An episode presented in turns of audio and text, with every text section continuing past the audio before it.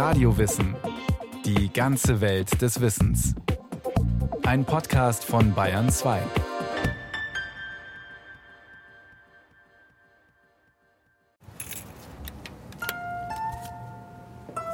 Hinter einer Gewächshaustür, ein wenig abseits der vielbegangenen Besucherwege im Botanischen Garten Erlangen, wächst sie. Die Myrrhe. Genauer gesagt, ein Myrrhebaum.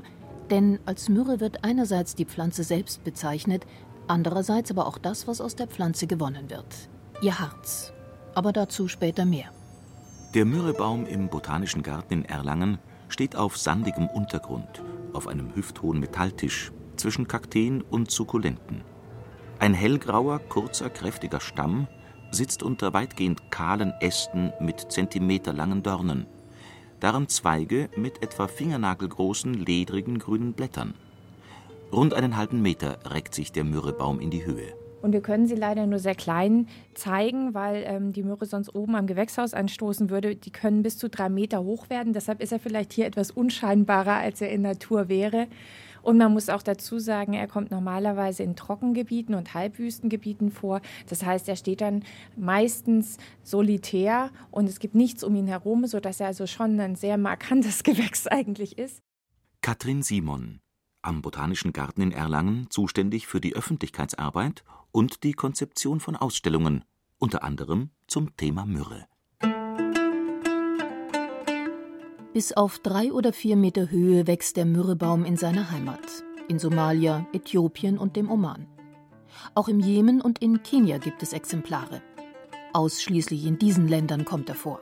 In heißer und trockener Umgebung also. Die Voraussetzungen für die Myrrhe dort sind speziell und ganz anders als im europäischen Exil. Das ist eine Herausforderung für jeden Gärtner, weil sie eben besondere Pflege braucht. Sie braucht Wasser, aber sie braucht Wasser nur an bestimmten Tagen.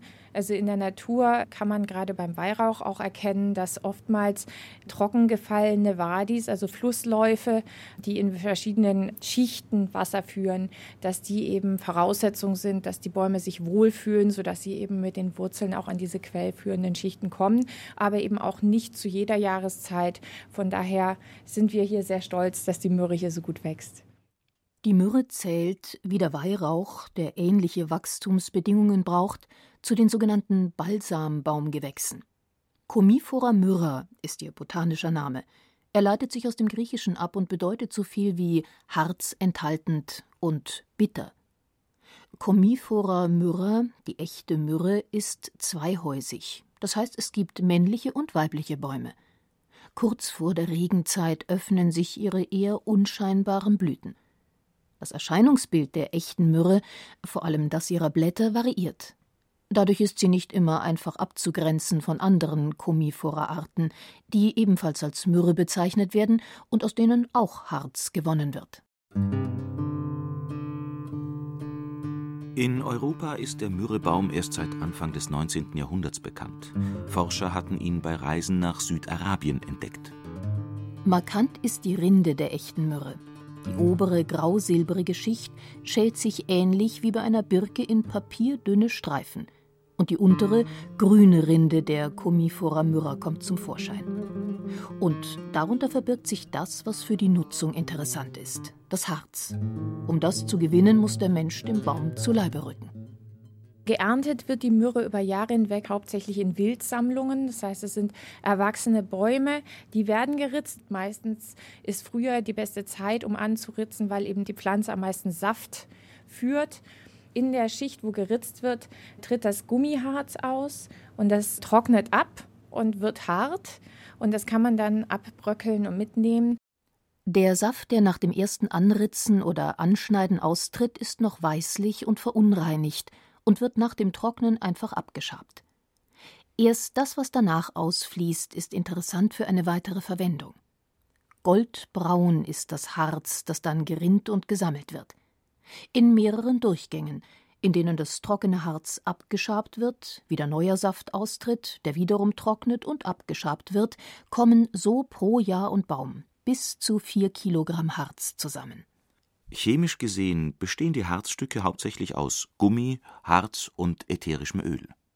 Während der Baum selbst kaum riecht, duftet das Myrrheharz leicht. Aber der Myrrheduft kommt erst richtig zur Geltung, wenn das Harz erhitzt, also geräuchert wird. Ja, ich bin da jetzt am Herrichten für das Räuchern. Geräuchert wird erst einmal mit einer Kohle, die ist notwendig zum Erhitzen.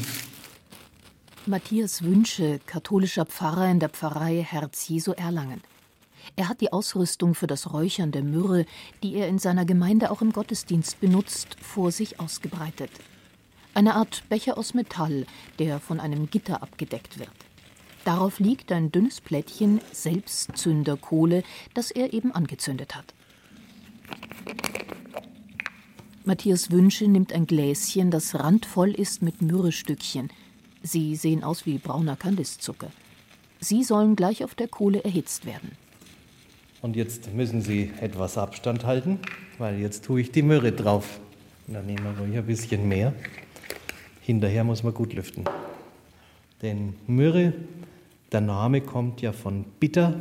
Myrrhe und bitter, das ist im Hebräischen das gleiche Wort, auch in allen semitischen Sprachen. Und das werden Sie gleich riechen. Die Myrrhestücke im Räuchergefäß schmelzen und werden immer kleiner. Rauch steigt auf.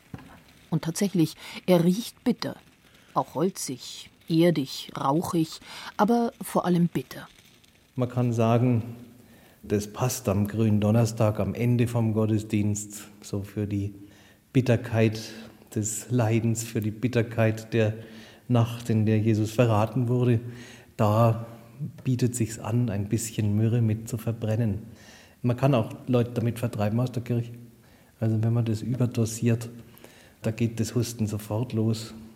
Der Pfarrer nutzt hier seinen Gestaltungsspielraum und verstärkt die Symbolik der Passionszeit über den Geruchssinn. Offiziell festgeschrieben ist die Verwendung der Myrrhe in der katholischen Liturgie allerdings nicht, ganz anders als beispielsweise beim Weihrauch.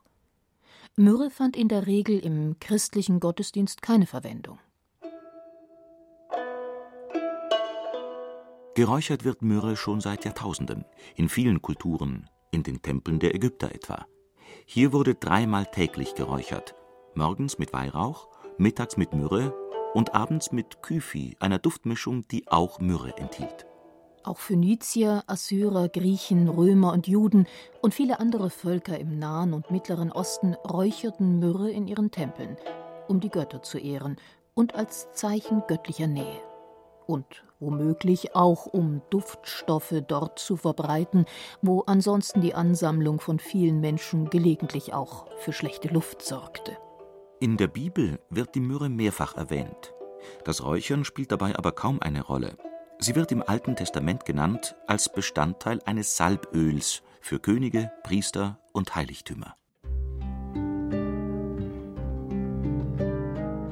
Und der Herr redete zu Mose und sprach: Und du, nimm dir die besten Gewürze, von selbst ausgeflossene Myrrhe 500 Sekel und würzigen Zimt die Hälfte davon 250 und Würzrohr 250 und Cassia 500 nach dem Sekel des Heiligtums und ein Hin Olivenöl und mache daraus ein Öl der heiligen Salbung. Alles, was mit dem Salböl, mit dem Myrrhezusatz in Berührung kam, sollte dadurch geheiligt sein. Heilig und königlich und deshalb besonders wertvoll. Diese Attribute spielen auch eine Rolle, wenn die Myrrhe im Neuen Testament erstmals Erwähnung findet. Als Gabe der heiligen drei Könige, jener Weisen aus dem Morgenland, die das Jesuskind beschenkten. Und als sie in das Haus gekommen waren, sahen sie das Kind mit Maria, seiner Mutter und sie fielen nieder und huldigten ihm. Und sie taten ihre Schätze auf und opferten ihm Gaben, Gold und Weihrauch und Myrrhe. Und die Myrrhe, das ist die rätselhafteste Gabe von den drei Weisen. Ob das ein Hinweis auf die Einbalsamierung ist oder ob es eine Liebesgabe ist oder ob es Medikament sein soll, im Matthäusevangelium bleibt es offen. In der Vätertheologie, bei den Kirchenvätern wird es in die Richtung gedeutet, dass es eben ein Hinweis ist auf das Leiden, das auf Jesus zukommt und was bei der Geburt eigentlich schon feststeht. Die geschenkte Myrrhe also ein Hinweis auf das schmerzliche Ende des Erlösers. Seit vorchristlicher Zeit wurde Myrrhe schließlich zur Einbalsamierung von Toten verwendet, bei den Ägyptern und Römern etwa und bei den Juden. Weil sie aber ein kostbares Gut war, dürfte das den wohlhabenden und gekrönten Häuptern vorbehalten gewesen sein. Als Jesus tot vom Kreuz genommen wird, spielt die Myrrhe wiederum eine Rolle. Er wird für das Begräbnis vorbereitet und soll mit einer Mischung aus Aloe und Myrrhe einbalsamiert werden. Und zwar mit ganzen 100 Pfund davon, wobei das biblische Pfund etwa zwei Dritteln unserer heutigen Maßeinheit entspricht. 100 Pfund ist eine unglaublich große Menge, aber auch da weiß man nicht so genau, ob eben der Aspekt der Konservierung das Wichtige war oder ob man eben sagt, wir wollen das Wertvollste nochmal verschwenden für diesen Jesus, den wir als Lebendigen so geliebt haben, dass wir ihm im Tod noch ein wertvolles Geschenk machen. Die Myrrhe hatte in früheren Zeiten nicht nur symbolisch einen hohen Wert, sondern auch materiell. Sie war sehr teuer. Denn Myrrhebäume wachsen nur in Ostafrika und auf der arabischen Halbinsel und auch dort nicht in großen Mengen. Dann muss das Harz mühsam von Hand gewonnen werden. Damals wurde es mit Kamelkarawanen durch die Wüstengebiete transportiert, und die Händler hatten alle Hände voll zu tun. Schon die alten Ägypter entsandten regelmäßig Handelsflotten, um Weihrauch und Myrrhe zu importieren. Riesige Ladungen der edlen Substanzen gelangten an den Nil. Myrrhe fand dabei nicht nur ihren Weg in die Tempel, wo sie geräuchert wurde, oder zu Einbalsamierungen. Sie wurde auch im profanen Bereich eingesetzt, als Parfum und Kosmetik. Mit Weihrauch und Myrrhe demonstrierten die Vermögenden ihren Reichtum oder ihre Prunksucht. Die Karawanen brachten Weihrauch und Myrrhe aus den Anbaugebieten in den Mittleren und Nahen Osten, wo viele Völker sie für kultische Zwecke verwendeten. Aber die Transporte erreichten auch die Handelszentren am Mittelmeer, denn bei den Griechen und Römern war Myrrhe ebenfalls populär. Im Römischen Reich wurde sie, gemeinsam mit dem Weihrauch, sogar extrem beliebt. Die profanen Verwendungsbereiche, die schon die Ägypter für die Myrrhe kannten, weiteten sich im alten Rom noch aus. Sie wurde nun auch als Würzmittel im Wein verwendet, als Medizin bei Beschwerden aller Art und weiterhin bei Begräbnissen und in Tempeln. Aber nicht nur dort, sagt Katrin Simon, die Myrrhe-Expertin vom Botanischen Garten in Erlangen. Im alten Rom, unglaublich, wurde an allen Hausaltanen äh, Myrrhe verräuchert und auch da war der Verbrauch immens. Und da ist eben auch eine Weihrauchstraße entstanden im Alten Reich, wo eben ganze Karawanen nichts anderes transportiert haben als Myrrhe und Weihrauch, um den Bedarf von Rom zu decken und dadurch, dass eben ein Baum an einer kleinen Stelle, wo er geritzt wird, wirklich nur kleine Harzklümpchen absondert. Dadurch muss man sich schon vergegenwärtigen, wie viel Arbeit auch dahinter steckt mit dem Transport in der Karawane, mit der Ernte und wenn dazu dann noch der hohe Verbrauch kommt, dann hat man ganz klassische hohe Nachfrage, die äh, eben auch zu hohen Preisen führt galt Myrrhe in der Antike noch als Luxusartikel und war so wertvoll wie Gold. So hat sich das Bild heute geändert. In Zeiten globalisierter Transportwege und sparsameren Konsums ist das Harz ab rund 100 Euro pro Kilogramm zu haben. Und das nicht nur beim Fachhändler, sondern, wie heutzutage fast alles, mit einem Klick beim Versandhändler online. Beim ätherischen Myrrheöl gestaltet sich der Preis allerdings etwas anders denn es muss erst noch aus dem Harz destilliert werden. Die Herstellung ist also aufwendiger. Das Öl kostet deshalb 500 bis 700 Euro pro Kilo. Der Preis ist in den vergangenen Jahren stetig gestiegen. Das Öl der Myrrhe findet auch heute noch als Bestandteil von Parfums Verwendung. Besonders in sogenannten orientalischen Düften, für Männer wie für Frauen, kommt Myrrhe zum Einsatz. Als weich und warm Balsamisch und harzig lässt sich der Duft des Myrrheöls beschreiben. Es verleiht Duftkompositionen Komplexität, Dichte und Fülle. Wie das Öl anderer Harze gehört auch Myrrhe zu den natürlichen Duftverzögerern. Als Basisnote in Parfums sorgt sie für Haftfestigkeit und Dauerhaftigkeit. Der Duft war aber schon immer nur ein Grund, warum die Menschen die Myrrhe so schätzten. In der Pflanze steckt noch mehr. Myrrhe war immer auch Heilmittel. Schon seit der Antike, etwa 500 vor Christus, ist ihre Verwendung detailliert belegt. Teils muten die Einsatzbereiche etwas kurios an. Gegen Haarausfall sollte die Myrrhe helfen, bei Hautproblemen und als Abtreibungsmittel. Aber kurios ist ihr Einsatz als Medizin keineswegs.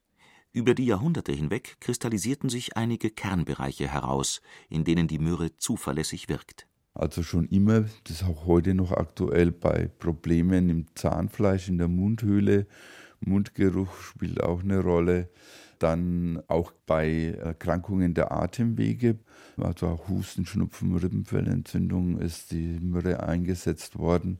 Und sie war immer ein ganz populäres Mittel zur Wundbehandlung. Ein teures, aber eben auch sehr beliebtes und sicher auch wirksames Mittel bei der Wundbehandlung.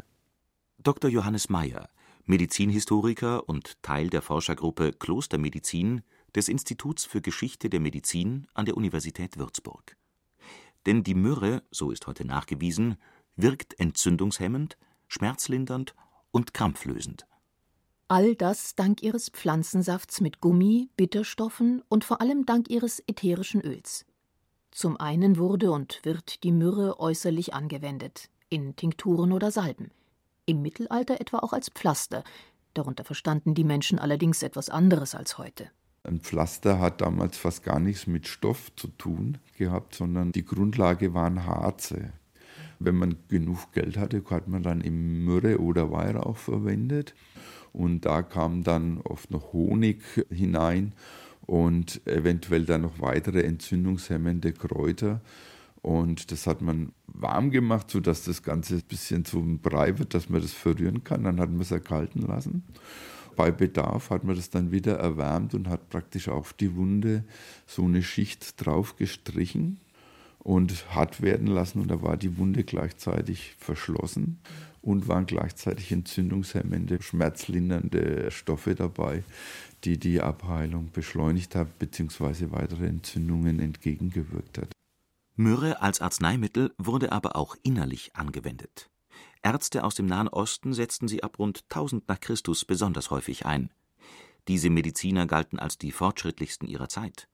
Allen voran Avicenna, auch Ibn Sina genannt, der wohl bedeutendste Arzt des Mittelalters. Und der bringt zusammen mit anderen Ärzten zum ersten Mal auch Magen-Darm-Erkrankungen ins Spiel, insbesondere auch schwere Blähungen.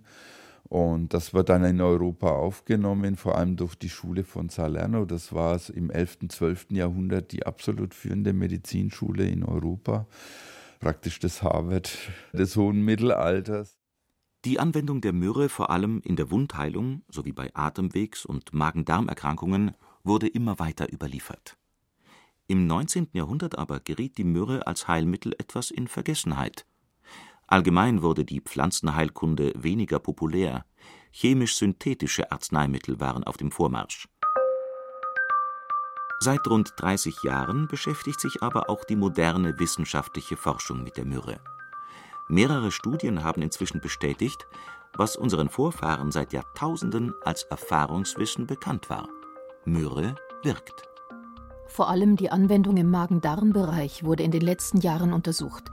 Leipziger Forscher belegten beispielsweise 2012, dass ein Myrrhe-Extrakt entspannend auf die Darmmuskulatur wirkt und so Darmkrämpfe mildert. 2014 fanden Berliner Forscher in einer Studie mit über 1000 Patienten heraus, dass ein Myrrhepräparat mit Kaffeekohle und Kamille Durchfall und Blähungen linderte bei Patienten mit Gastroenteritis und Reizdarm und mit chronischen Darmentzündungen wie Morbus Crohn oder Colitis ulcerosa. Bei Patienten mit Colitis ulcerosa, der chronischen Dickdarmentzündung, zeigte Myrrhe noch einen weiteren Effekt. Außerdem hat man erst in neuester Zeit festgestellt, dass die Myrrhe die Produktion von bestimmten Fettsäuren im Darm unterstützt und diese Fettsäuren sind wieder sehr wichtig zur Stabilisierung der Schleimhäute im Darmbereich. Das ist auch wieder zusätzliche Hilfe bei Entzündungen. Eine Untersuchung der Universität Duisburg-Essen von 2017 hat diese Wirkung der Myrrhe bei Colitis ulcerosa belegt. Auch hier wurde das schon erwähnte Myrrhepräparat mit Kaffee, Kohle und Kamille verwendet. Das pflanzliche Medikament kann dabei mit dem Standardmedikament mithalten. Auch was die Erhaltung der Phase ohne akute Krankheitsschübe angeht, waren beide Medikamente in ihrer Wirkung vergleichbar. Das hatte der Essener Studienleiter, der Gastroenterologe Professor Jost Langhorst, schon in vergangenen Untersuchungen herausgefunden. Die Wirkung von Myrrhe bei Magen-Darm-Erkrankungen wurde also vielfach untersucht und bestätigt. Bei anderen Anwendungsbeispielen ist ihre Wirksamkeit dagegen weniger ausführlich erforscht. Myrrhe findet sich heutzutage etwa in Tinkturen oder Spülungen gegen Entzündungen im Mundraum oder am Zahnfleisch Häufig ist sie bei pflanzlichen Präparaten ein Wirkstoff von mehreren. Myrrhe anzuwenden wie in früheren Jahrhunderten und das Harz zu lutschen bei Erkrankungen in Mund, Rachen oder auch Magen wäre nach Einschätzung von Medizinhistoriker Dr. Johannes Meyer zwar grundsätzlich denkbar.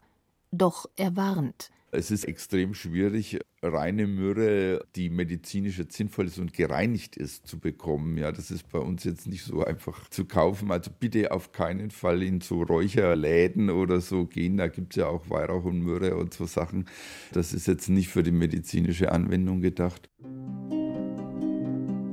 Von der Myrrhe wird nach Einschätzung des Würzburger Wissenschaftlers im medizinischen Bereich noch mehr zu hören sein.